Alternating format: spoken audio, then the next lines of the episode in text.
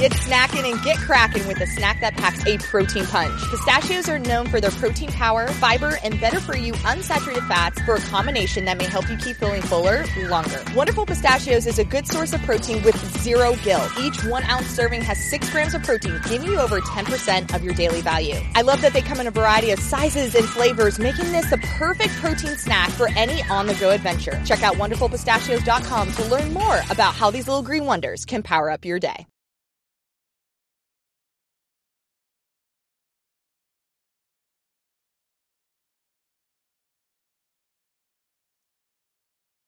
Welcome back, everyone, to the FloTrack Podcast. My name is Kevin. His name is Gordon. I have a packed show for you today. So much track and field action starting today out of the NCAA championships and continuing all through the weekend. Uh, we're also going to do guess my PR and read some internet comments. Gordon, the NCAA championships are here. Snuck up on me. How prepared do you feel? They snuck up on you? Yeah, they did, kind of. They did. What have you been doing? I have my countdown clock set for Worlds. I have my countdown clock set for USA's, and I just I never got around to setting the countdown clock for NCAA's. And boom! Also starting on a Wednesday, that always catches me off guard. I always think it starts on Thursday, but then I was like, wait, four day meet. It doesn't go till Sunday. So yeah, it did sneak up on me. But this weekend in general, man, is just packed with track. Yeah, that's true. I mean, NCAA's, you got the Rome Diamond League, uh, Portland Track Festival, uh, New York City Grand Prix. Mhm. Are we going to do a lot of pods as a result? We let me tell you the pod schedule, Gordon. Right, It's tell me. about to get real hectic for basically Colt. Now, you and I are fine, but Colt is uh, going to be busy. So tomorrow, Thursday, we're recording this one on Wednesday morning, 3 p.m. We're going to go live, post YouTube or post uh, Rome on YouTube. Excuse me. So we'll recap the Rome Diamond League, which will be uh, plenty to talk about. Then Friday, 10:30 p.m. 10:30 p.m. I'll say that again on Friday, post NCAA's. Saturday, we're gonna go 7 p.m. post NCAA's, and then Sunday we're gonna go 5 p.m. post New York City Grand Prix, and then we'll have a normal Monday pod. So we're going Wednesday, Thursday, Friday, Saturday, Sunday, Monday. We're doing six days in a row of a podcast. I better, I better, uh, I don't know. I've never done six pods in a row. Oh, I have during the Olympics, but Yeah. I don't know if I'm prepared for it. I'm, by the time Sunday comes, I might be a little uh, tracked out. Will I be? Who's who's gonna who's gonna tap first when it comes to talking about people running in circles? You or me? Well, the good news is all these meets are a little bit different, both in terms of fields and the stakes. So I think we'll I think we'll be fine. I think we both can handle it. Tampa Eagle asks, "When's the sub pod coming for for May?" Yeah, we're gonna have to record that. I'll have to find some time in the next. I was actually thinking about that yesterday too. Yeah. So thank you, Tampa Eagle. I was like, wait a minute, we gotta do that. I was like, but also we're doing like six pods in a row. yeah, so- we'll do it though. We'll do it. We're We'll gonna do We it. appreciate all the uh, the members of the uh, FloTrack podcast YouTube community. If you have ideas for that pod, let us know either in the comments or send us an email. flowtrackpodcast at gmail.com. Of course, that's where you can send an email to get on Internet Coach or Guess My PR or nominate yourself or someone you know or admire for Kick I had of an the idea. Week. I had an idea for a pod, for a bonus pod for our members. Yeah. The idea was we call it the fourth place pod. It's where we predict who's going to finish fourth at USA's. You like that? We pick who's going to get fourth. Yeah. Why don't we just pick the top four? No, no, no. I just want who's going to get Just fourth. fourth? Okay. See, the problem with You you see- saying this now is people are going to be like, that's a dumb idea, and then we can't do it. Okay, that's true. You I think it's a great idea. just- Predicting who Why don't we- think is going to be the first loser. That's a good idea. fir- First one out? Yeah. Yeah. Is that a compliment, though, in some ways? Like someone would be like, hey, you had a great, had a great race. They got fourth. Yeah, but it's, it's a compliment and uh insult and uh ooh, you Hmm. almost had it, you know? It's Yeah. we don't need to do the idea. All right. It's just something I was thinking. Like cuz everyone picks the winners everyone picks the top three. No one picks fourth place. And I want to. What if we did three place. and what if we did three and four? We did the whole the agony and ecstasy of sports, right? Because those are the in, most interesting. Yeah, yeah, because those are the most interesting people to interview too, right? Usually is third and fourth. Those are the two interviews you want to see after an event.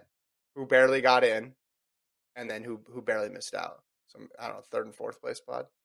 Um, Judson said we could call it the copper metal pod, fourth place. There you go. I don't know what that means. That means something, doesn't it? Well, gold, silver, bronze, and then fourth. He's just assigning another metal to it, which would be copper. Copper. Okay. I like that. They should give right. out a medal to fourth place. It should. What should it? It should be like a gift certificate to like, to like Buffalo Outback Wild Wings Steakhouse or something, or Buffalo Wild Wings. Watch the meet on TV. Enjoy some yeah Buffalo Wild Wings on us. Mm-hmm. All right, let's get going. We got a lot to do. NCAA starts tonight in Eugene today, Wednesday, Thursday, Friday, Saturday. Um, we're going to circle four events to watch. If we have time at the end, we might come back to some other ones. So if there's ones that people are interested in hearing us talk about, um, throw them in the chat and we'll get back to them. But um, men's 100 is where I wanted to start. We've talked about that event a lot this year. It's a very exciting event. And this thing is going to waste no time getting going because we've talked about the heat of death before there's a very clear heat of death in the men's 100.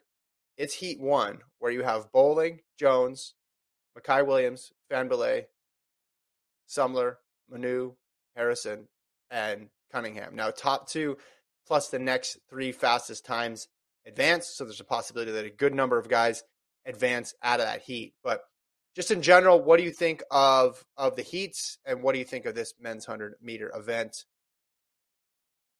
Yeah, I mean, this is the ultimate death heat. You could argue that the top three best, uh, no, this you could say three of the best four are in yeah. this first heat, and I believe the favorite Williams from Oregon is in the seat. I think Fahnbulleh is the, always the wild card with his ability to have slow starts but ultimately kick. I do yeah. think Fahnbulleh is kick not that good in the 100 compared to what kick. he'll be in the 200. But mm-hmm. Williams, who's the favorite, or one of the favorites with Favor Ashe, Boling, who is always going to be in the mix, and Jones, who, you know, remember when he ran that crazy 60 back in January? That's mm-hmm. a crazy four of Boling, Jones, Williams, and Fahnbulleh. Only two get the auto. What if it's into a headwind and then all of a sudden you're having one of these big names not even make a mm-hmm. final mm-hmm. because they weren't yeah. in a a better conditioned heat. Mm-hmm. Well, even some of those other guys are capable of making a final. When you look at like Manu and, and Harrison, those are real good runners. Yeah, Heat two, um,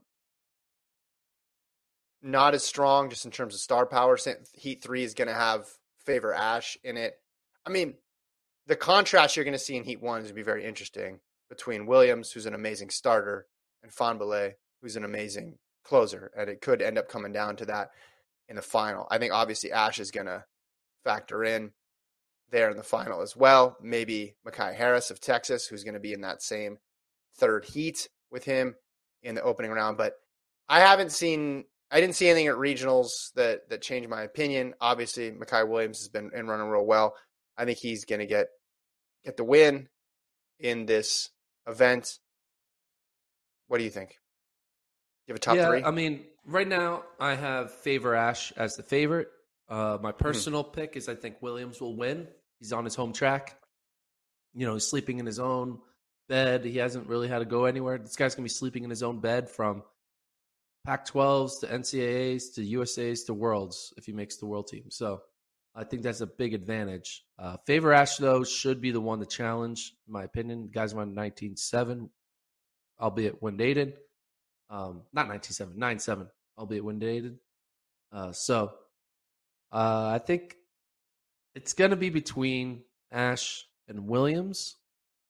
And then I think Williams prevails. I do think there's other like Massanganwi, the Fahnbullehs, the Bolings, the you know, the Stanford kid. I, I don't know how to say his last name. Um, how do you say Stanford kid's last name? Um, let me get in front of me. Udodi uh, Onwuzurike. Onwuzurike. Onwuzurike. Seated at 10.03. So he's pretty good. But Yeah, at the end of the day, Really. Williams has been running consistently. And uh, I think we might see something special. What's the collegiate record? That's Coleman, right? Coleman, yeah, 982. That, in my opinion, is in jeopardy. If it's Hmm. good conditions, I do think Williams can run 981, which will be pretty incredible. All right, let's move on to the women's 200, another one of the events to watch. And we've Favorite event? we've got our favorite event here in the women's 200. We have Favor Ofili of LSU, collegiate record holder and SEC champion, going up against a tough field that includes Abby Steiner, the indoor champion for Kentucky. This thing, though, I mean, those two are the clear favorite, but there's some depth in this event as well, too. I think if everybody runs at their best, you're going to get Ofili and Steiner up front, but it's not as if they're the only two out there. There's a lot of women here who are. We've talked about a Anavia Battle um, before. Um, Texas obviously is going to have a lot of women in this race, capable of popping one. But I think it's going to come down to Ofili and Steiner. I've explained before why I think Ofili is the favorite. You have Ofili number one still, correct or no? I have Ofili number one and Steiner two. You feel good about that pick? Uh, no, I, I think Abby Steiner's going to win. I mean, there's no way, the way I've been talking about Abby Steiner for the past three years, I'm going to say, like, oh, yeah, she's going to lose NCAAs. I think Abby's going to win.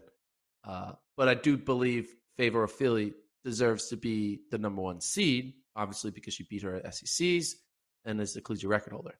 But there's one more race, and we'll find out. Favor could continue that, continue her run and be the ultimate victor. But I also think Abby Steiner has a legitimate chance to end with the top and end with the last, not last laugh because that seems harsh, but the the last uh, more more Word. important win. I mean, she is the indoor 200 meter champion. Indoor 200 is not the same as an outdoor. I get it, but Mhm. we'll see what happens. I I think we're going to see a collegiate record regardless of who wins. I also think it's going to be an interesting dynamic. Here's my question for you. These Mm. women are going to be going up against each other multiple times. They're going to be in the 4 by one against each other, in the open 100, in the 200. Mhm. Do you think head to head it's going to be a 3-0 sweep whichever way or do you think they're going to split a victor uh, with each other? I don't. I think they're too close for it to be 3-0 in either direction. That that's that's my thinking. The hundred is just a totally different beast when you talk about that event, right? Because you got other names that are involved in in winning it. The two hundred is both their best event, which is what what is going to make this so compelling. Um, I just hope we get it right because so much can go wrong an NCAA meet, and so much of what's scripted can sometimes go out the window. I think this is the matchup everybody's excited about seeing, and I, I hope we we see it because this is the pinnacle. Like they'll go on and they'll have great, they'll probably have great post NCAA seasons. Like Steiner's going to try to make the team. Um, uh, you know, Ofili make the team for Nigeria, but this is like the the race that's been circled. This is the one that we've been looking forward to all outdoor season long. So I just hope everybody gets to the start line. That's what I'm rooting for. Everybody gets to the start line healthy. Yay, health. So when you so when Hooray you see the health. start line, you're gonna stand up and cheer Yeah. and celebrate. We got the start line. Woo woo. Sometimes You're in gonna track, celebrate and then enough. go home. You're not even gonna watch the race. You're gonna be like, they made the start line. That's all that matters. They did it. They all got there. Whatever happens next is is gravy. I well, I guess I want no injuries in the final either. So I might have to wait and watch the race. But they're great. They're both great. I'm excited about it. But yeah, I will. I will clap up the start line for sure. All right, let's go to the distance side of things. Women's 5,000. Women's 5,000. Top seed there is Katelyn Tuohy of NC State. She leads a large NC State contingent in this event. She was runner up twice indoors in the 3000 and the 5000. In this race, she's going to be challenged by Taylor Rowe, who was the indoor 3000 meter champion. Some others in there who can give her a good race, presumably Lauren Gregory, who will be doubling black from the 10,000. Abby Nichols, who's been running well for Colorado. Who do you think is the biggest challenger, or and Mercy Chelangat as well? Who do you think is the biggest challenger to Tuohy? I mean, it's Taylor Rowe, and I don't think anyone else really has shown uh, a better kick than Taylor Rowe has from the indoor season. And Rowe's outdoor season hasn't shown any signs of slowing down. Chelangat, I feel like if it was 20, 20, 2020 or 2021, maybe I'll believe in Chelangat, but I think the what's the word? Whatever the banner has has switched. What's the phrase? God dang it! I'm so bad. Oh, coming uh, sometimes you're so far off, I can't even help you. You know, like sometimes, sometimes you're the in the torch. neighborhood. The torch is past the torch. the torch. Yeah, there it is. But how was I supposed passed. to know you were talking about a torch being passed? You gave no indications there that that's where you were going. Well, it used to be Chelangat's event. Now it's the Rowe and Tuohy event. All right. Keep hey, going. It, it makes sense great. in my head. Maybe the viewers and the listeners don't understand it, but it makes sense in my head. But what I'm getting to, I do believe it's going to come down to those two, Tuohy and uh, and Rowe. And I think, you know, I think eventually Katelyn Tuohy's got to break through. Like she's got to get the win eventually. Like she can't. I don't think Katelyn Tuohy is the next Jordan Hasay, where you just she won one though. Hasay won one. When did Hasay win?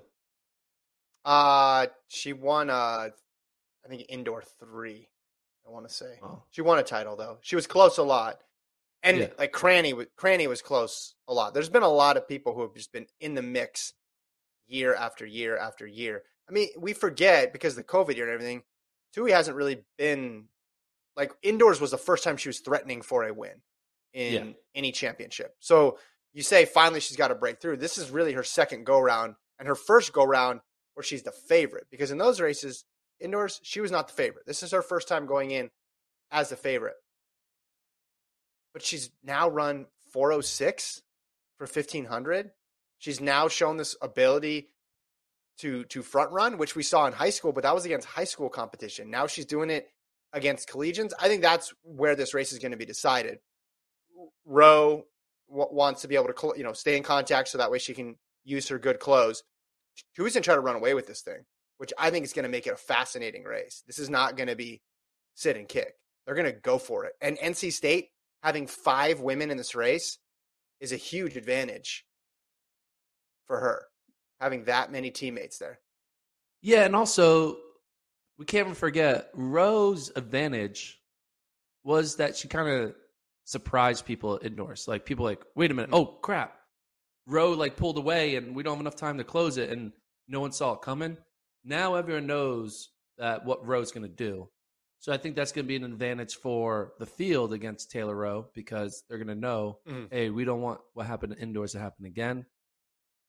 Yes, you also have the not only no, you said there's five teammates. That's five NC State. Athletes? Steelman, Steelman, Bush, Starliper, and then there's one other one, isn't there? Yeah, Shaw, Savannah Shaw, and Tuohy. There's actually six because the Tennessee athlete is going to NC State next year.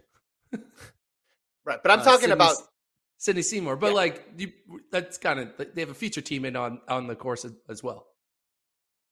I'm talking about though if you're trying to come up with a race plan that's going to put her in the best position to win. Now they all want to have good races, I'm sure. So it's not just going to be, hey, let's just go full on team tactics and sacrifice everybody's race.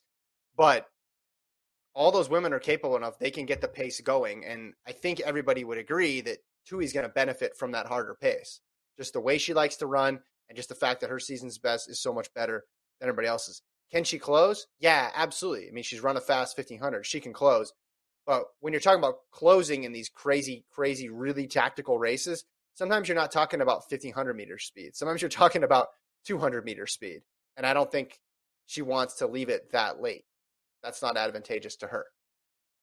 What if the NC State women actually do form a strategy and they take their their four non Katelyn Tuohy runners and they form a circle around Taylor Mm-hmm. Rowe when the move is made, so that Yeah.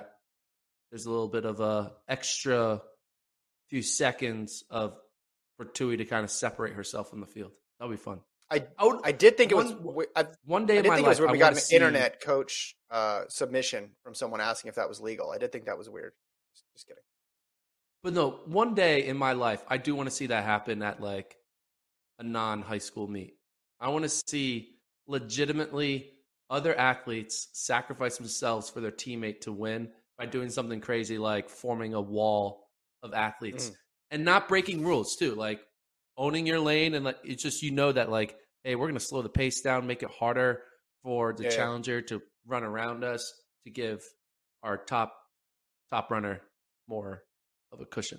I would love to see that. It'll never happen because we're an individual sport, but it would be great to see. I would love it. People complain. People get so angry. Oh, you ruined the sanctity of the sport. It's like, hell no, they're teammates. They're doing what they want. I would love to see it. it won't happen, but I would love to see it. All right, the other one I want to talk about men's men's five thousand, which is a deep field, a lot of contenders here. Features Nico Young, Morgan Beadlescomb, who's in this event, uh, Dylan Jacobs, Athanas Kioko, um, Ky Robinson, Ryan Fay, Cole Sprout, Olin Hacker. I mean, how many? First of all, let me ask you: How many guys do you think can win this race? All right, let me count. One, two, scroll back up. One, two, three, four, five, six. I think six guys can win. Are you going to say the names, or are we just going to guess? I think Hacker can win. I think Cole Sprout can win. I think Brian Fay can win. I think Beadlescomb can win. I think Nico Young can win. And then I think um, Athanas Kioko can win. All right, so pretty wide open. And your favorite is who? I actually, I honestly think the favorite is Nico Young. Mm. Guys on thirteen eleven. I think it, the sexy pick is going to be a Morgan Beadlescomb because you know he has that great mile speed. Mm-hmm. or Brian Fay because he had that that really good 5K at Bryan Clay. But Kick, right? yeah, the kick. So, I mean, Olin Hacker's a, a a wild one, wild card as well. He's what a seventh year senior. He he has some speed to himself as well. Uh, but I do think I think people are sleeping on Nico Young. It's kind of weird to say that out loud because No one's sleeping on Nico Young. Come on, come on. That's silly. No one's sleeping on Nico Young. Well, they are if they're not picking him to win the race. They are if they're not picking him to win the race. You're probably not picking him. People No, I'm not gonna all pick not him. Picking him. But I like. I think this so is there's a lot Nico of cool. Young's Grant Fisher moment and gets his first title. That's what I think it is. Grant Fisher Nico won his first title as a sophomore. I think Nico Young, as a sophomore, wins his first title. So you have a lot of different interesting angles there. So you you went through the Nico Young story, the Kioko story. Guy's just been around forever. Super aggressive runner. If he wins it, he's probably going to be doing it, charging out really hard from the gun. Like, will that pay off? Hacker. There's an interesting hacker Tuohy dynamic here of Penn Relay's redemption. Tuohy All right. in that great battle with Chri- Krissy Gear, runner up, obviously wanted to get the win.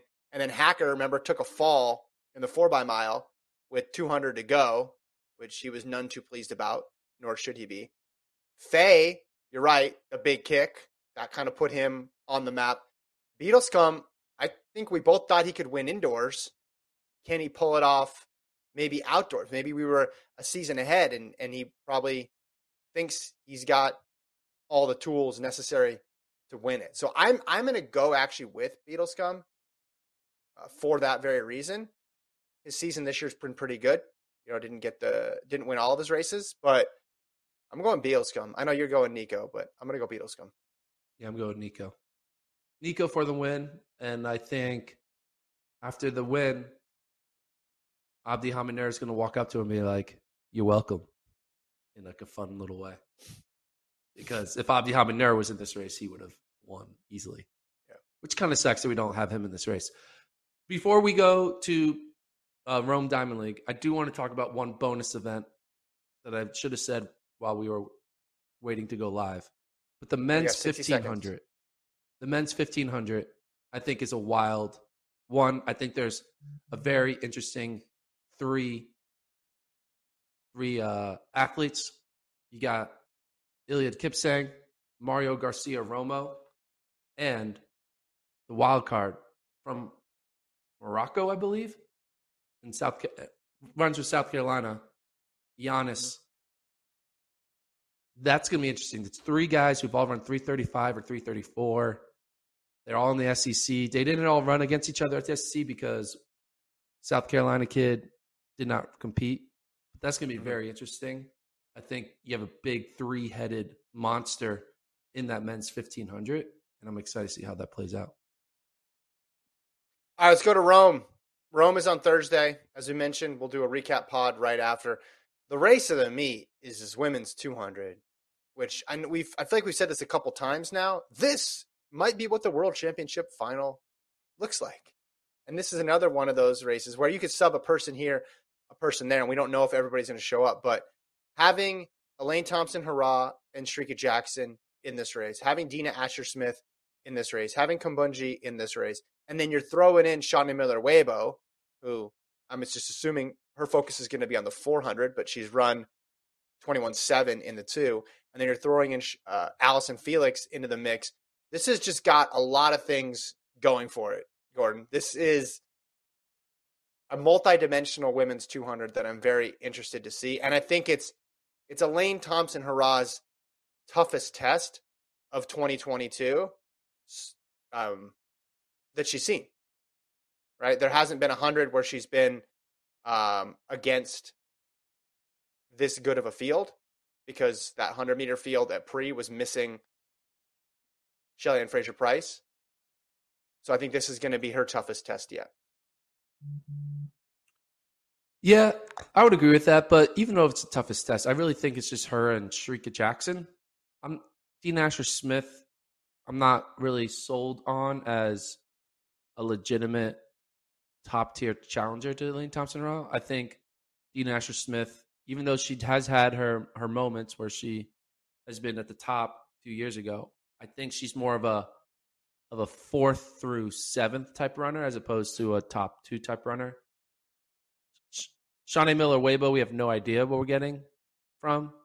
That could turn into a great challenge. Shaunae could be in incredible shape and ready to run a sub 22 second, um, sub 22 second 200. She did quote say, I don't think I'll be doing the 400 meters in two years' time.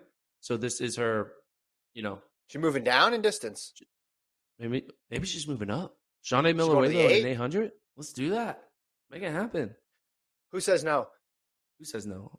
Uh, she doesn't. than her. I, I mean, she, she says no. She'll Miller like, "Hey, I'm- Uibo is one of the few people who, at their best, right, you could see mixing it up, right? She just has that top end talent in the two. Now, if Elaine Thompson Ra is at her best, then that's a different story. But she's somebody who could who could have the potential to to challenge her. So that's what makes this race so interesting. Obviously, I'm picking Elaine Thompson Herah. I think she's going to get this victory. Um, and then you have Felix, right? And I've I laid out the the Felix path to the team as well. It doesn't involve the 200, so this is just reps for her. And listen, there's definitely some people that Felix can and, and should beat in this field, but if she gets one of these bigger names, that's just going to strengthen that Yes. idea that and and it might even put into the mix could she make the team individually in the quarter the two i think we agree that's secondary but if she runs the quarter at USA's. We ran through the descending order list last pod. We don't need to go through that again, but she's already in the mix. If she runs a two and beats some of these bigger names, you're probably thinking, hey, okay, maybe she can run 50.3 at USA's or 50.2 at US. Maybe there's more time to get knocked off, and then perhaps she could really get into the mix in that open quarter. Yeah, and also it'll be interesting to see the time difference between Shaunae Miller Uibo and Allyson Felix because if Shaunae goes out Yeah. there and gets you know second or third and runs twenty two one right, Mhm. seeing how far back Allyson Felix is from Shaunae Miller Uibo will be a good litmus test to understand where Allyson Felix not only now ranks in the 400 in the U.S. level but at the world level. And like, all right, if she's within this distance with a Shaunae Miller Uibo type, we know Allyson is in the fitness level to not just make a team, to not just be top three at the US, but potentially get through a semifinal at the world level, maybe make even make a final. You know, Mhm. the 400, no one's running away with it in the 400. There obviously are some few great talents out there, but it's not incredible depth the way the men's 100 is or the women's 200 is, right? It's there's uh we'll, we'll it's not a crazy year for the women's 400. So, I'm looking at the distance between Felix and Shaunae Miller Uibo as more of a litmus test where Felix is at in the 400. I think this is interesting. I mean, everybody, everybody has something on the line in this race because I think it's interesting to see like Shericka Jackson, because theoretically 200 would be where she really can shine. Uh, the Olympics went out early in the 200. That never made sense. Like, can she put together um an incredible 200? I mean, she's run 21, 81, but you think, all right, she might even be capable of more based on what she's run in the 100, based on what she's run in the in the 400 as well too. A lot to watch for in that one. Um, we also have the women's eight. We're going to see Athing Mu battle it out with Natoya Goule, Rosemaria Monza, Halimah Nakaayi. Going to be Athing Mu's second Diamond League of her career, Gordon. This is her second. First Pretty last- international one too, right? Yeah. yeah. Although it feels like she's been on the scene forever, she has not. Isn't it crazy that Athing Mu's season's best in the 800 is 202? Two, yeah, yeah, yeah. She's only run really warm up style to uh, 800s. The one race where I felt like she went hard. There are two. Do you ever season up? Correct me if I'm wrong. Penn Relay 600 and the Millrose Mile. She didn't finish the Millrose Mile, and then Penn Relay 600 she dominated. Other than that, hasn't it basically been some? I guess she had some quarters. She, Yeah, she had that sub fifty, a Yeah. sub fifty quarter, but yeah, it's all been preparation. It's all it's all prologue, right? Yeah, she not she didn't break 50 in the 400. She went 50.4 in Puerto Rico. Okay, sorry. Yeah. Well, yeah, there hasn't been like a marquee moment. I mean, I guess you say the Penn Relay 600, but like she ran 124 and a 600 in Arizona. She ran a 51 second 400 in A&M. Obviously, the 202 800 in Waco, Texas. She ran like an indoor mile 437 at A&M before her DNF at Millrose. She was a four by four split at Texas Relays.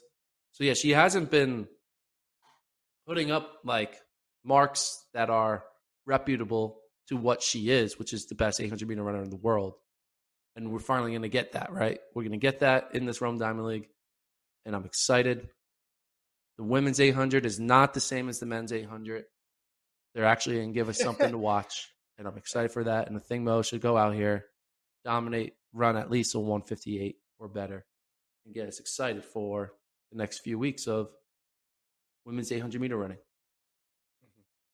Do you have a time pick for the hundred? I mean, Kerley's the big favorite. He should win this one. I'm to give you the over under 990. Nine nine zero. I'll go under. I'll go just under nine eighty nine. 989. All right. I'm gonna He's run 992 this year. Yeah. I think he runs 990. Kyree King's run 998 this year. He's the only other sub 10 guy in that in that field. Mm, Men's five should be pretty interesting as well. But really, man, all that focus, all that attention is going to be on that women's too, as it should be. Men's 400, you got Kirani, Isaac Makwala, Michael Cherry trying to bounce back. That'll be that'll be an interesting one to track. But no Michael 400 meter Cherry's- hurdles. Oh, except for Michael I guess no men's 400 meter hurdles. But you got Femke Bol in the in the women's 400 hurdles. Michael Cherry's 44 second streak ended. Yep. That was a bummer. What do you think? Uh, you have a time pick for Bol? I mean, she's doing two of these races back to back. She just just ran on Monday, and she's gonna run again on Thursday, which I guess is that's good prep, I guess, for World Championships. But fifty three ninety four. What do you think she's gonna go? I'm not here? gonna lie, I wasn't impressed with her 53.94. Just the Well, because you just you of- just saw a fifty one sixty one. I think that might be part of it. yeah, That tends to skew your perspective. yeah. It's kind of sad that I'm now looking at 53s as like, eh, when really like 53 is like top five in the world every year. Mm. Um, yeah, I think Femke's probably going to run another 53 high, maybe a 53 7, 53 8. I don't think we're going to get anything crazy out of her. I think If we're going to have to wait. if this- Hopefully, we see it at Worlds. Yeah, if this trend line continues, you got Sydney out there, and then I think it's a Bol Muhammad battle for silver. That's the Yeah. way I see it sh- shaping up. I Bol gonna have to be at her best, but Sydney being able to go faster than what she ran last year in Tokyo is an absurd proposition. And people can say that they were prepared for it, but I don't think anybody's actually prepared for that idea of like, oh, you know that iconic Tokyo time that she ran? Yeah, she basically almost broke that with hurdles in the wrong spot in her form year opener in a race, no one within two seconds ever. And people were not prepared for that scenario, even the most optimistic prognosticators out there. True. True, true, true. All right. Anything else? Well, we got guess my PR and we got uh, YouTube comments, but um, I think I'm checking in on the chat.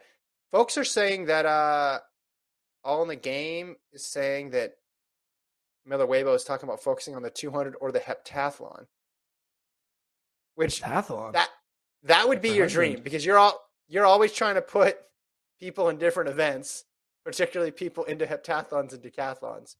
You've tried years to convince Grant Holloway uh, to no avail, but that would be talk about a step up in difficulty. I used to just run one lap. Now I'm going to run seven events. Her 400, uh, her 400 speed would, uh, I mean, versatility. Um, she's got a high. Doesn't she have a high jump mark? I want to say. I feel like I've looked this up before. Shaunae Miller Uibo in a heptathlon. She's doing an inverse Dafne Schippers. Yes, it, inverse Warholm too. Warholm started Warholm. off doing mul- multi. That's- yeah, it's crazy. Warholm was a multi guy. I forgot about that. Okay. Oh wow. That's a okay, so she's done a, fact. she's done a lot of stuff here. She's run the 300 meter hurdles, but that was in 2010. High jumped 170 in 2018. She long jumped uh 629, which is worth 1,062 points. Shot put, she threw the shot in 2020, uh, 1170 for 691. So she's she's dabbled some of these other events. What's the other throw you got to do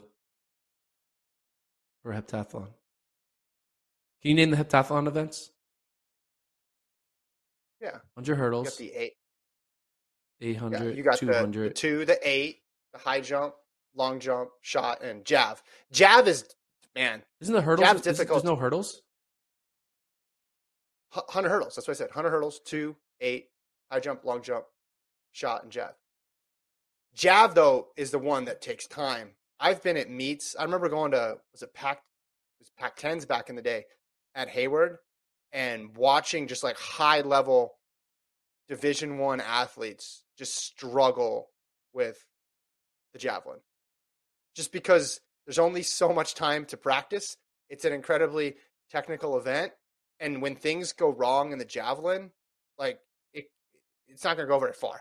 it's just like it made these D1 athletes look like beginners, basically, for some. Now, some of them are specialists, right? And they come at it more from a, a perspective of having more experience. But if you're just like, hey, I'm a I'm a sprint hurdle type person, it's tough to get that one down. Yeah, the javelin looks really easy, but I know it's not. Like it looks like it's Oh, easy to throw a yeah. stick. No. It's just like, It's oh, it's like an easy motion to do. It looks the the stick appears light, you know? It just feels like, oh yeah, you could throw that. I could I, I've thrown a football before. Like you feel like you're throw, you your brain tells you it's like throwing a football. And you can throw a Mhm. football far, so why can't I throw a stick far? And then you Yeah. try it and you're like, oh, this is this is hard. This is and it goes like 10 meters and you're like, all right, we're not gonna do this in public anymore. you know the little we went out there that one time for that AAU video with the like kids javelin. Remember? Wasn't Brian Yeah, throwing yeah. that around? And yeah, even that was hard to to get it right. It's just it's very difficult. It's got to come off your hand a certain way. Uh, in the chat, Jamie Webb. Hopefully, it's that Jamie Webb says, "Gordon, who's your pick for world champs, men's 800?" That well, I don't think they should have it. So I shouldn't have a pick. If I truly believe that they need to cancel the event, then I'm not going to have a pick. But in this weird, in the crazy scenario that they decide to hold the race, who is my pick? Mm-hmm. I do think Clayton Murphy will be in the mix to medal. I think he'll also be in the mix to win, but I'm not going to pick him. I, I, you know what? I'm gonna go on. I'll, I'll go with the the Algeria kid who got second in that in that 800. Moad, Moula, not Moad, Moula, Moula from Algeria. That's what I'm going with.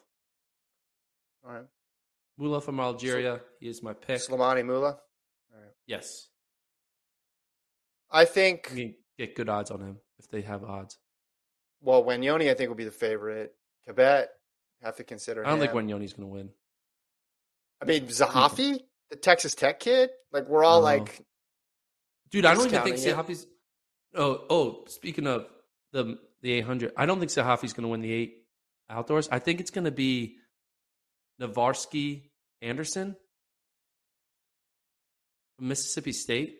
He won Mhm. SECs. I saw a post race interview of him. The guy looks like a badass, so that gives me really good, strong vibes. But I think Moad's going to lose NCAAs, and then that whole like world leader vibe is going to go out the window because he lost NCAAs. Um, I think wouldn't that be the exact- Anderson's going to win? wouldn't that be the exact appropriate thing though for the 800? A guy who gets sixth or something at NCAA's goes and wins the world title. That would be a perfect match for 2022 in the 800. That would. But I'm going. I'm going with Moula from Algeria. He's the next Makhloufi. They both have a last name that starts with the letter M, and they're both from Algeria. Yeah. So I'm going with that. I think if Jamie Ask Webb me again in a few more weeks. actually Ask me again listens to the-. I'm picking Jamie Webb if he listens to the pod because that's going to make you faster. Because How fast is you know, has Jamie Webb run this year? man, the British 800 team is nuts to make. Same thing with the 15. It's going to be crazy. What if he wrote in with Guess My PR? Guess My Season's Best. What did he run? He went, what, he was lighting it up indoors. Was that last year? I remember he had a good good indoor Result. race. Does he run 140? Opened his season with the 153. It's funny. See, even Jamie Webb is running out there 153. Okay, it was a heat. Wait, but so no, no. I'm giving him a hard, I'm giving him a hard time. What's his but obviously, What's his season's he's running best, though? 145. 145. Okay, he can win. He, uh, he can win. If you are a 145 runner anywhere in the world, you can win the world championships this year. That's not hyperbole at all. You can win. he's run 144 last year, so he's good. Like, Yeah, yeah. He yeah, can win. Jam- you in, Jamie's can win. Yeah, why not? I'll pick Jamie to medal. I'll go with my medals being Moula for the win, Mm-hmm. Murphy second, Webb third. That's a We need to play junior. a we we need to play a men before Worlds like a game, a men's 800, and just see how far everybody's off. And if It's anybody like actually gets, yeah, well, if anybody gets the top three, uh, you'll send them a box of uh, hot pockets or something like that. We'll have to figure out how to ship that on dry ice or something because the odds are going to be so low. no one's ever going to get the trifecta of No. the order of the men's eight. That would be very Triple. impressive. All right, What guess my call it in PR. horse racing? Is it called the? What is it called when Yeah, you get tri- the top three? Try, I think it's a trifecta. I mean, it would be like a multiple team equivalent to like a multiple team parlay. Yeah. uh, if you're bet if you're betting on you know the NFL, the NBA, which no one ever gets. Let's go to guess my PR now, though. If you want to participate, email uh, flotrackpodcast at gmail.com. Subject line, guess my PR. Gordon and I will try to predict. We have not seen this person's personal best. Colt is going to give us some clues based on what this week's participant sent in. You can guess in the chat as we go. Colt, give us our first clue, please. All right, this is from Marco. Here's what we're going for. Two different marks. All right, Marco wants Long us to guess Ooh. 400 meter hurdle and long jump. Now, long jump, uh, we're going to do this in meters, Gordon. Let's just first of all talk about what unit of measure we're going to use. Meters. I don't know feet. All I right, have no idea feet. So I'm all Gordon, meters. honorary, honorary European slash every other country, and he's going with meters and 400 meter hurdles. All right, how many clues do we have total, Colt? All right, we got one, two, three, four, five clues, and then we'll reveal the answers. Here's the first clue. First clue: started track sophomore year in high school, graduated this year, so he's a senior in, or just finished his senior year of high school. So, 18 years old, we'll assume. He's only been doing it for two years. So Yeah. So. I'm guessing eight meters is out for a long jump. yeah, he's Just not. gonna He's not jumping eight meters. He's not running 49 in the 400 hurdles. That's what I'm guessing. All right. Let's keep going. Next clue. Fortunately, you picked the wrong unit of measurement for what we're Okay. going for. So his first event before he's going to give us times. He ran 64.5 and he long jumped 16.6. So I'm going to do feet then, Gordon. Sorry. no. I'm. I'm going to convert it. Sixteen. All right. So 64 5. Now we don't know when this Five first meters. event it was 16 6 and 64 5. We don't know when this first event happened though. He could be talking about his sophomore year, he could be talking about earlier this season, correct? No, this is. I'm assuming his baseline. This is what his first time doing the event was. Okay. Now, Sophomore what is his PR two years later, after from sophomore, junior to senior year? That's what he's trying to make his guess. So, first time he ran the event, 64 seconds and five meters. What is he now two years later? All right. Next clue. Or is that it? 2022 indoor. 4x4, he split a 55.2 and he ran 7.31 in a 55 meter sprint. Man. How are your meter. 55 meter to 400 meter hurdle to To long jump. long jump conversions. I know, I bet though you could get a lot out of well, really 55 calculator. meters, you could probably get a lot out of that for the long jump, right? Because short sprint ability. Let's put those up one more time, Colt. Let me see if I can get You anything can- out of that. 55 2 in the 4x4, 731. So he's not running faster than 55 2 in the 4 hurdles. Also, that indoor, it's an indoor 400, so you probably can run faster outdoors. And Yeah. likely he's probably not running on a good track in high school for indoors. So he probably can run at least a 53 outdoors. I'm eliminating numbers as we go. I'm zeroing in on my guess. We have another clue, Colt, or is that it? Oh, and there he is running. So we got a picture of him. Looks like he's repping the Lancers out there. He's not long jumping. He's running on the track. All right. Should we put have people? Oh, G. he put his GPA three point seven. Shout That's out. less Pretty clear. Good good. job. That's a good clue. Now, weighted or that means he. is that weighted or unweighted? It's probably unweighted. We don't I don't know. Know. AP Alright. courses Three point seven. in there. Yeah. Yeah. What do his extracurriculars look like? All right. He also attached his personal statement. I'll begin reading that now. All right. Any guesses? Put them in the chat. Oh, I thought we were gonna get a Have a guess. personal statement. We're, we're not getting the No, it was a personal statement. Oh, That was a joke, Gordon. well, he gave us his GPA. Hey, Colt, can you Colt, can you sell my jokes if Gordon's not going to? I know some of them aren't very good, but just can you just do like an Ed McMahon laugh in the background? For sure, for sure. I, I'm usually Okay, muted, thank- but I am laughing all the time, Kevin, for sure. Every time you're telling jokes. Three should point say seven. I mean, Unmuted during this segment. You're not Sure. going to three get point it. seven means he knows how to learn, right? So I mean, True. that means he probably improved, right? Because if he's not able to learn, he probably didn't improve. So we know he's better than his first event. And he probably improved a lot. And he All listens to the pod, so that's a also a bonus. He probably. Okay, I'm All right. thinking. I think I I'm know. looking at some guesses. I'm looking at some guesses. Uh, Kenneth in the chat says 61.8 and 19.2, which is somewhere around the range of what I have. Any other guesses? Get them in now for bragging rights. This is your chance. This is your opportunity. I know you've always all wanted to predict a four meter hurdle slash long jump PB. Great combo, by the way, too. I like that he's doubling in those two events. It's awesome. What is your guess, Gordon? 59 8 in the 400 hurdles. And I think he's long jumped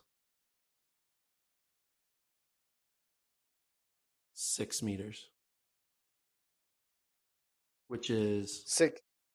19 point, let's say 19 and a half feet. Okay, 19 and a half feet. All right, so I'll just read what I've written down because I'm close with you on one and I'm farther away on the other. I have 59.5 in the four hurdles, but I only have eight. I have 18.6. Okay. So you have 18 6, In the long 59 5, I have 59 8, and 19 5. Yeah. Uh, Jamie says 62.2 and then 6.5 meters. Eamon says 59.3 and 20.08. Wow, Eamon is a believer. 20 point. What's six and a half meters? Can you convert that one real quick? Uh, 6.5 meters. That's 21 feet, over 21 feet. Okay. So a lot of people are really believing him in this I mean, long jump. 3.7 GPA is no joke. He's focused. He's able to get his foot on the right spot. He studies the Yeah. board very well. Yeah. Adino 58.8, 19.5. So I'm I'm low. I'm under 19. I'm I'm on the low end here. But again, a lot of that was just uh pulling something out of nowhere. All right, one more. Someone says 60.7 and 6.58. Man, people are really in on this long jump. Colt, can you please reveal the PRs? Ooh, 63-1 for the four hurdles, and then the long jump 16-7. 16-7 for the long jump. Which hold on a second. PR. His first meet was 16-6, That's a one. That- That's a one inch PR. one inch right. PR, and then he was 64-5. So if those really were from his sophomore year, he improved one inch. And then what was the four hurdle time ended up being? he improved by like a half a second. A, One no, a second second in the and a one point one point four in the four hurdles, and then one inch in long jump. Is this a cautionary tale against track and field? Because if that was two years of work, Two years of He's gotta be work and he only improved an inch? Man. Maybe we misread it. Maybe that was his first mark of the Yeah. season and not well, that's what I was asking. First event performance. Either way, it is kind of funny to write in, putting all that stuff, knowing that your long jump PR only got better by an inch. He's got a good sense of humor. Yeah. So maybe it wasn't from his sophomore year. Maybe it was from earlier in his senior year. Well, Uh, maybe it was his sophomore got- year. And he's like, maybe he he was coasting, you know? He you, he's able, he's one of those smart kids in high school who doesn't need to study, could still get a three seven GPA, and he doesn't need to train Hmm. as hard because he can still, you know, hit the league Yeah, maybe he was- minimum and qualify for, you know, districts with his one inch peep with one inch improvement. Yeah. Well, maybe he's just he's studying, right? He's studying. Yeah. He's getting that GPA up. That's why I threw the You could- that's why I threw the GPA in there. That was a way for him to tell us, hey guys, I've been I've been focusing on the books, not the Yeah. not the track. That was a good one. But I do think We've definitely undersold people, and then now we, we had guy we had people predicting twenty one foot long jumps. I do think he should be able to run faster than 400 hurdles. Because 55 indoor 4x4 split should be 53 open outdoor, in my opinion. Mm-hmm. He a little bit of speed. He's run seven three in a 55 meter dash, whatever that means. Uh, but I do think if you're 53, 54 flat 400 and you're learning the hurdles, right? Maybe he should have gave Yeah. us his height because that would have been better to understand if he was able to get over the hurdles easily. You would think Mhm. doing the 400 hurdles over and over again, you, you learn how to do it, and then you get a big drop in time.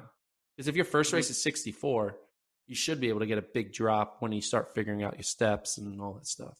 But Were the hurdles in the right spot? That's what I would wonder. that's a good question. Hey, man. So doing Brian in the chat brings up a great point. Not a lot of jump coaches in high schools. Good is point. true. That's been my experience too. You're trying just to get enough adults out there to help, and then they all gravitate right to distance or sprints, and then by the time you get to field events or hurdles, sometimes it's tough. You got people coaching you know, three or four different events, so I remember It's in high difficult. school. to get the expertise there and just the repetitions. I remember in high school, freshman year, it was like the first meet of the year. And so all the freshmen got to run and jump and do whatever because they're like, all right, we're going to see where you are. It was like Mhm. late March, early April meet. It was a home meet. And this kid came who was like new to the team, freshman like me. He's like, I wanted to do the long jump because I was like, ooh, I want everyone wants to do the long jump, see how far you can jump. He gets to the runway. First attempt. Other people had been attempting, yeah, don't get me wrong, like they've been doing the jump. He runs, runs straight over the board and runs to the edge of the long jump pit and jumps from the mm-hmm. edge of the sand pit because he thought like that's where he jumped from. And everyone's like, "What the hell is going?" And he almost jumped out of the pit because he was Out literally yeah. launching from the edge of the pit to the other end. And I was like, "Okay, this is yeah, this is why coaching needs to exist because this kid thought you were supposed to just leap from the edge of the sand pit." It was funny. You you can get pretty decent pretty quickly in the long jump if you have a little bit of talent, just because you figure out how to take off and obviously Yeah. land as well too. But like I've seen people make massive improvements just when they figure out how to get the steps right and then harness some of that athleticism and put you know put it in the right direction. On the flip side though, there's people with huge amounts of talent who, you know, the technique is all over the place just because they can't get the reps down. But that takes a lot of time and that takes someone guiding them through it, which is tough. Do you think the kids on your high school team knew that they were in the presence of a future dunker? I don't know. I think they are. I had a new PB. Did you see my story? No. Can you can you Cole, can you pull up Gordon's Instagram story? Is that possible? I'm not sure if it's still public. Can you? Wait, did you did I you did some PB box training. I did some box Oh, jumps no. yes last night, and I went to the new height. I like went to like the next like six inch higher box to Mhm. jump on, and I successfully jumped on it ten times. I was like, all right, I'm improving. Who filmed you? I was ner- I was nervous every time because when I I was like, I'm gonna miss and I'm gonna hit my shin and it's gonna be bad, but I got it. yeah. ten times. Who filmed you? You're becoming one of those athletes that somehow No, no, I didn't film. I just took a picture. I just took a picture. Oh. I was like, there you go. Oh. Just took a picture of it. Oh. Yeah, that's high, man. That goes want- up to like my waist. And I'm a tall dude. Yeah. So, new PB. There's still one more. There's another level I can go, another six inches higher. So uh, Yeah. hopefully I get to that by like August, and then I'll be like, all right. How many did you do on that one? I did ten. I do ninety jumps. I do ninety jumps. So I work my way up, and then on the final jumps, eighty-one to to ninety. I was on that one. Good job, Gordon. That's my training. Back on the saddle. His commitment to physical fitness knows no bounds. Well, as I told you, as I told you pre-pod, I got pinned uh, bench pressing again yesterday, so it's becoming a habit for me. Let's close out with some YouTube comments. We have five to read here. Colt, can you spin up the first one for us? First one from Kalen in response to Ooh. post, we need to cancel the men's 800 world championships. These guys never even broke two minutes and somehow find the nerve to say no one deserves it. These guys don't know nothing. Hold on. You've broken two minutes, right? Yes, multiple times. So Oh, I hate to break it to you, do. buddy. I broke two minutes, not only in college, but also in high school. So mm-hmm. Also, that's the number from when you can comment is two minutes. yeah. two one you can't. 159, you can. That's, that's, so he nailed it there in terms of when you're allowed to comment on it. On I've run 157, 158, 159 multiple times. Never faster. Yeah. Was never an elite 800 meter runner, but I have broken two, so I guess I can talk about it. So the cancellation is still on because I ran sub two 15 years ago. Well, you should. He should have said these guys have never even broken 157. He's got to go back in and edit that post on on change it. YouTube. Yeah, as everybody knows, in order to comment on something, you yourself have to have done it at a at the highest level. Otherwise, you cannot Exactly. comment objectively that the 800 is slower this year. All right, except of course for Jamie Webb. Uh, next comment. In response to that close finish between Sha'Carri Richardson and Shericka Jackson in the pre Classic 100, and some people doubting whether or not the photo finish was correct. Griff Mustard, that's a name for you. With all the technology that we have, we should have the runners wear a sensor on their person to assist in determining the winner in those photo finish races. I don't think that would work. Well, they do have a sensor. At least they have Right, a they put- sensor in the bib for like lap counts and like splits. Yeah. Yep. What? I mean, I don't think the sensor is going to be any different from a photo finish. I think at the end of the Yeah. day, It's a, when you it's decide a, small winner, it, it's it, it's an image. It's like the image of their torso crossing a line, and sometimes that image can be blurry, and it can be very Mhm. close. I mean, it would be kind of cool if like there was like some type of what cool tracking device could we put on athletes that would like enhance the experience of watching a track race? I liked when Oliver Hoare won the wore the heart rate monitor at Millrose because you could tell how act like how hard he's working, and then that helps you sort of decide how this race is going to play out. Now, elite athletes are obviously way different because you're looking at the heart rate, like, oh my gosh, like how is it so low? He must be jogging. So you'd need to do it for a while to establish sort of a baseline and an understanding of what each number means for each athlete, but that to me would be fascinating because then if they're falling off, you could be like, all right, they're falling off because they're gassed, or they're falling off just because something else is an issue, or maybe just the the every everybody else decided to make a move. I think the heart rate stuff is fascinating for the longer stuff.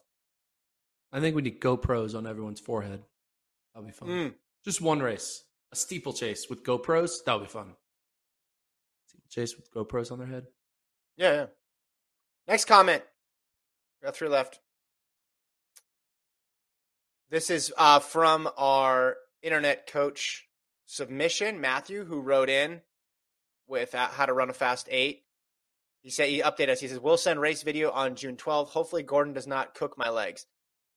Yeah, you came up with some really hard workouts in that They're section. not hard. Uh, that I'm I'm worried about Matthew. I came up with the race advice. I, I'm not a master tactician. I'm not Bernard Lagat. I am not uh, Jenny Simpson. So hopefully it works out for you, Matthew. But yes, please please give us the update. He's gonna be fine. New PB coming, I believe. Be a feather in your cap for uh, your coaching. From Ooh. David, it's so simple. Gordon needs to give up on dunking and adult soccer and become a dedicated thrower. Throwers can eat anything, embrace it, and also cover some field events once in a while. It's a good comment there. I like it. Uh, Gordon's eating's your- gotten better. He's been sending me pictures on his last shopping trip. First of all, he bought more than five things. The candy to real food ratio was much more appropriate. There was some dry spaghetti that I saw. There was some ground beef. There were those. There was two prepackaged fresh meals. One was pork tenderloin. One was salmon. By the way, Gordon liking salmon is one of the great upsets of 2022. like you might think someone has long odds in the in the men's 800. Like some person way off the board might win it. Like that's the greatest upset in track in 2022. No, it's the fact that Gordon Mack actually likes salmon. This guy, he only likes half of like the Burger King menu. That's how discerning he is. Like it's in like if there's a tomato on something, it's like nope, it's out. And the fact that he likes salmon, exactly, was just completely stunning to me. But he's doing a better job, guys. I think it worked. I think the pressure we're putting on him is having an impact. Yeah, you know, I'm trying. Speaking of throwers, the guy said he was he, he wants us to talk about throwing. What's what's like your is there a throw event that you're eyeing a little bit on the side of your of your eye bit as we get closer to Worlds? Well, Kovacs is throwing to Rome, right? Yeah, So I want to I want to see that. Obviously, I mean, women's disc is interesting with what Allman's been been doing. I mean, the men's disc collegiately, they had the collegiate record this year. That's all been good, but I think the men's shot's been historic the last couple years. So how could you how could you not want to see that? It's been must see. yeah. I think Kovacs might beat Crouser. Ah, come on, come on! I can't lose my house twice in a row. Come on, I man. think you might, dude. Don't say that to me. I think you might lose your house twice. You're going to double. You're going to triple down in 2023. Mhm. When you do lose your house, so because Mhm. Ryan Crouser gets upset again at World Championships because for Then some I'm reason I'm I'm gonna stop Worlds making happens, picks. Crouser loses. Uh, he just wins in the Olympics, which is the more important time to win anyway. No, what would be your 2023 pick? Like you went all in on the sprints with Lyles. That didn't work out. You're now going all in on Crouser in the in the throws. That's not going to work out. I'm already saying it. So where For the good go of the sport, I would not pick anybody because I would just feel so guilty. I would probably pick, considering the current trajectory, I would probably pick Sydney. That would be the next person, or maybe like Yulimar Rojas. That one seems pretty safe. Yeah, but the way Honda. you go is who you think is safe then becomes unsafe. You thought Lyles was safe. You thought Crouser was safe. You're you're the the chef's was it chef's kiss? Is that the phrase? Kiss of death. Kiss of death. You're the kiss of death. Whoever you believe There believe was in. Kiss involved in both of those. You're like the Madden cover of track and field. Chef's kiss. You know the Madden curse. It's the Kevin's house curse. Whoever Yeah, Kevin yeah. wants to bet his house on is not going to win, and it's not good. All right, we got two more. One more. What do we got? Last one. Uh, David again talking about Phil Knight spending potentially two billion to buy the Blazers and what that would look like in track. He says Phil might might be investing two billion in the NBA, which he or his family will get back someday. Regarding track and field, the two billion dollars would simply be a donation. There's no money to be made for investors. Just give the money to Dana White and tell him to run track and field like the UFC. I thought you came Dude, up with some good ideas in that segment. That's a great comment. Whoever said that, David, that's a great comment. It's true. It would be a donation. It would not be an investment. It would not multiple multiply revenue because yeah, the track and field, just the way it's run, it's it's we see all these leagues come out and it's all via like the owners are donating to the sport. Hell, we our elite athletes, the USATF mm-hmm. Foundation is a charity. The our Mhm. the best athletes are giving money via a charity from the USATF Foundation. Like yeah, yeah. that's a problem. And I do agree. I do think Dana White, if we gave him the keys to the car, keys to track and field, he could turn track. He would be able to turn Sha'Carri, Elaine Thompson Herah into, I mean, already is must watch television, but even crazier must watch television. Imagine Dana White being able to direct the men's 100 and the women's 100. It would be insane. Imagine Dana White being able to direct the the five Ks. But I don't think it has anything to do with the. Per- I think a lot of people could direct it. the the question is the willingness of the people to do it and the monetary incentives for them to do it. It's not hard. You have people running an event that everybody understands, and you have them run frequently enough so uh, that way people learn more about them. The problem is the finance. Like it's not it's not rocket science. Like track used to be really popular. People used to get into Yeah. this stuff. It's it. There's no crazy change in formula. It's like get the fastest people talking about the sport, talking about racing each other, and show them racing a lot. That's just like, the No, simplest the change- solution is the best solution. There's, no, there's nothing crazy about it. formula is the incentive. Give me two billion, I They can do it. they need to hammer in the incentive model. Obviously, money is the biggest thing to incentivize people, but there needs to be incentive to care about the regular season, and there just isn't right now. Even when you give out appearance fees, even when you try to create the diamond league structure, in the Yeah, day, you need to figure out a way to incentivize caring about winning a race more than once a year, twice a year if you're an American. Mhm. Like you, that's the problem. You need to figure out a way to make people care about losing and winning more than once a year. Thanks everybody for the comments. Keep them coming. Um, looking here at the chat, all in the game says a thing. Rojas, Mondo, Crouser the safest picks.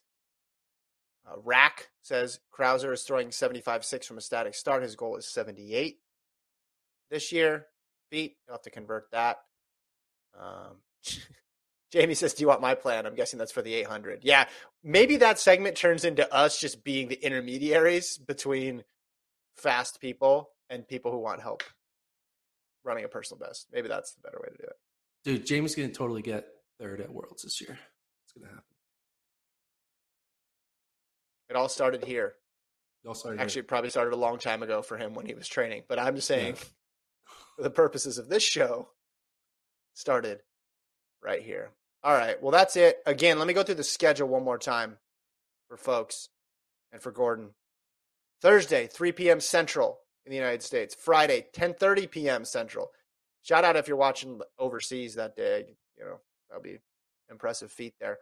On Saturday, 7 p.m. Central. Sunday, 5 p.m. Central, and then Monday back to our normal 9 a.m.